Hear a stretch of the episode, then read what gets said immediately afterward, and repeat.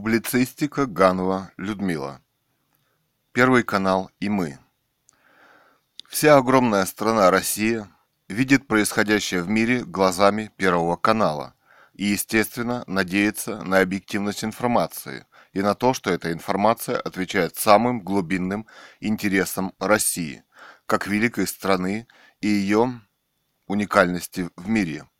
Ответственность в этом во многом лежит на первом лице канала господине Эрнсте, пришедшем на ТВ во время Ельцинской революции. Первый канал и тогда молчал, когда господин Ельцин выделил Украину в качестве отдельной страны, забыв при своем строительном образовании, что это была Киевская Русь. Молчит об этом и сейчас господин Эрнст. Спустя 20 лет, когда там началась гражданская война. Информация о военном положении дел на Украине обычно очень отрывочна на канале и часто состоит из карт на экране.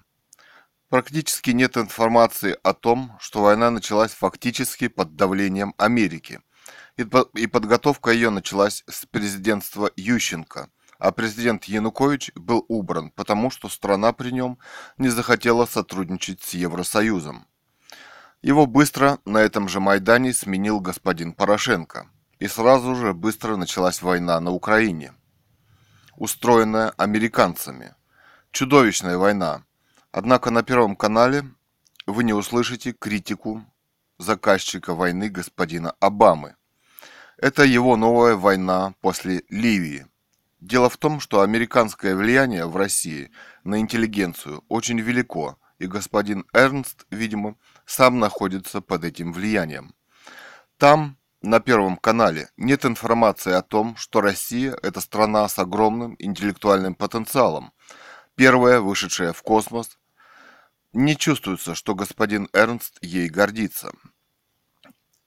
Например, награждение выдающихся людей России в Кремле – это плохо снятый, даже зажеванный ролик. Там не было даже выступления первой женщины-космонавта, вышедшей в космос – великая и смелая женщина. Но была осторожная речь русского еврея, который говорил, что он так хорошо живет в России, что все остальные в мире ему завидуют. Эти просчеты не случайность. Вот, например, зашли два натовских корабля в Черное море. Но об этом вы узнаете из интернета, а не из Первого канала. Господин Обама рвется к России – Америка хочет купить русский газопровод на Украине, ведущий в Европу. То есть снова фактически, пере... фактически зарабатывать на нас. Вы только мельком услышите информацию о том, что Гаагский суд присудил России платить 50 миллиардов. За что? Из информации Первого канала вы об этом не узнаете. Вот наступило хрупкое перемирие на Украине. Оказывается, господин Порошенко этому миру рад вслед за господиной Обамой, который, оказывается, тоже обрадовался. Они просто побоялись разгрома народа этой же самой Украины, которую они принялись убивать.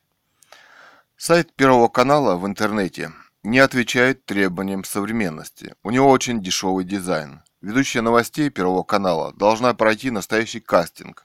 Это должна быть образованная, молодая, красивая женщина с очень высоким интеллектом, которая хорошо понимает то, что говорит. А то почему-то начинаешь, уж не спит ли она с самим господином Эрнстом. Раньше таким лицом Первого канала заслуженно была Екатерина Андреева. Новая ведущая плохо говорит, просто зажевывает слова – она даже не понимает, что она говорит. Возьмите праздник города Москвы. Москва – наша столица, хочется сказать господину Эрнсту. Это интеллектуальное лицо страны. А, но не талантливых выступлений или хотя бы беглого перечисления того, что выступает, кто выступает на открытой улице Тверской, вы не услышите и не увидите на экране вы увидите глупый репортаж о небольшом выступлении цирка на Тверской с русским медведем. Кстати, несчастное замученное животное. Неумный вопрос к детям на нем. Видимо, уровень журналистов на Первом канале не позволяет им сделать репортаж на хорошем уровне. Их тоже нанял господин Эрнст. Что в России нет талантливых людей, Рядом девочка хотела что-то сказать, но журналистка стала себя странно вести. Вдруг она сказала, что сейчас в небо взлетит две тысячи шаров, но выпустили почему-то удивительно мало. Нас замучил многоразовый показ шотландских волынщиков в юбках и их парад на Тверской и других национальных артистов Европы, зачем-то приглашенных на тень города Москвы, той самой Европы, которая вводит против нас постоянно санкции, оскорбляя незаконно нашу страну. Эрнст этого не понимает или издевается. А где у него наша, наши великолепные коллективы? Почему он их никогда не показывает? И на празднике этом мы их тоже не увидели. Нас пока еще никто не смог завоевать. Почему до самой смерти не был показан и приглашен на первый канал русская гениальная рок-звезда Горшинев, кстати, поющая о моральных и нравственных проблемах нашего общества. Ну как широко открыты двери Первого канала, например, Шнуру, который матерится, оскорбляет нашего президента. В России сейчас много делается для того, чтобы Россия смогла успешно противостоять Америке. Так на чьей стороне господин Эрнст? Видимо, ему, Эрнсту, вместе с Ургантом, все по пенису и по фалосу. Вот, например, информация о том, что на Венецианском фестивале получила приз картина Кончаловского. Много времени в новостях Первого канала. Даже, по-моему, больше, чем празднику города Москвы отвели Кончаловскому. Не зря Европе присудили этот приз ему с доморощенными, никогда не играющими актерами – Кончаловский постоянно жил и работал в Америке, и даже снимал, как режиссер, там фильмы. Такой милости в Америке удостоены единицы. И дело совсем не в том, что он даже не Балабанов. Вот все культовые знаменитые российские фильмы ни на какие фестивали не попали и нигде не были награждены. Кстати, о «Брате 2» в «Брате 2» реально показана и сама Америка – нам коротко в этих новостях рассказали даже о самом награжденном фильме. И мы увидели потрясающие по нелепости кадры. Актерство – это тоже высочайшее мастерство, это тоже искусство.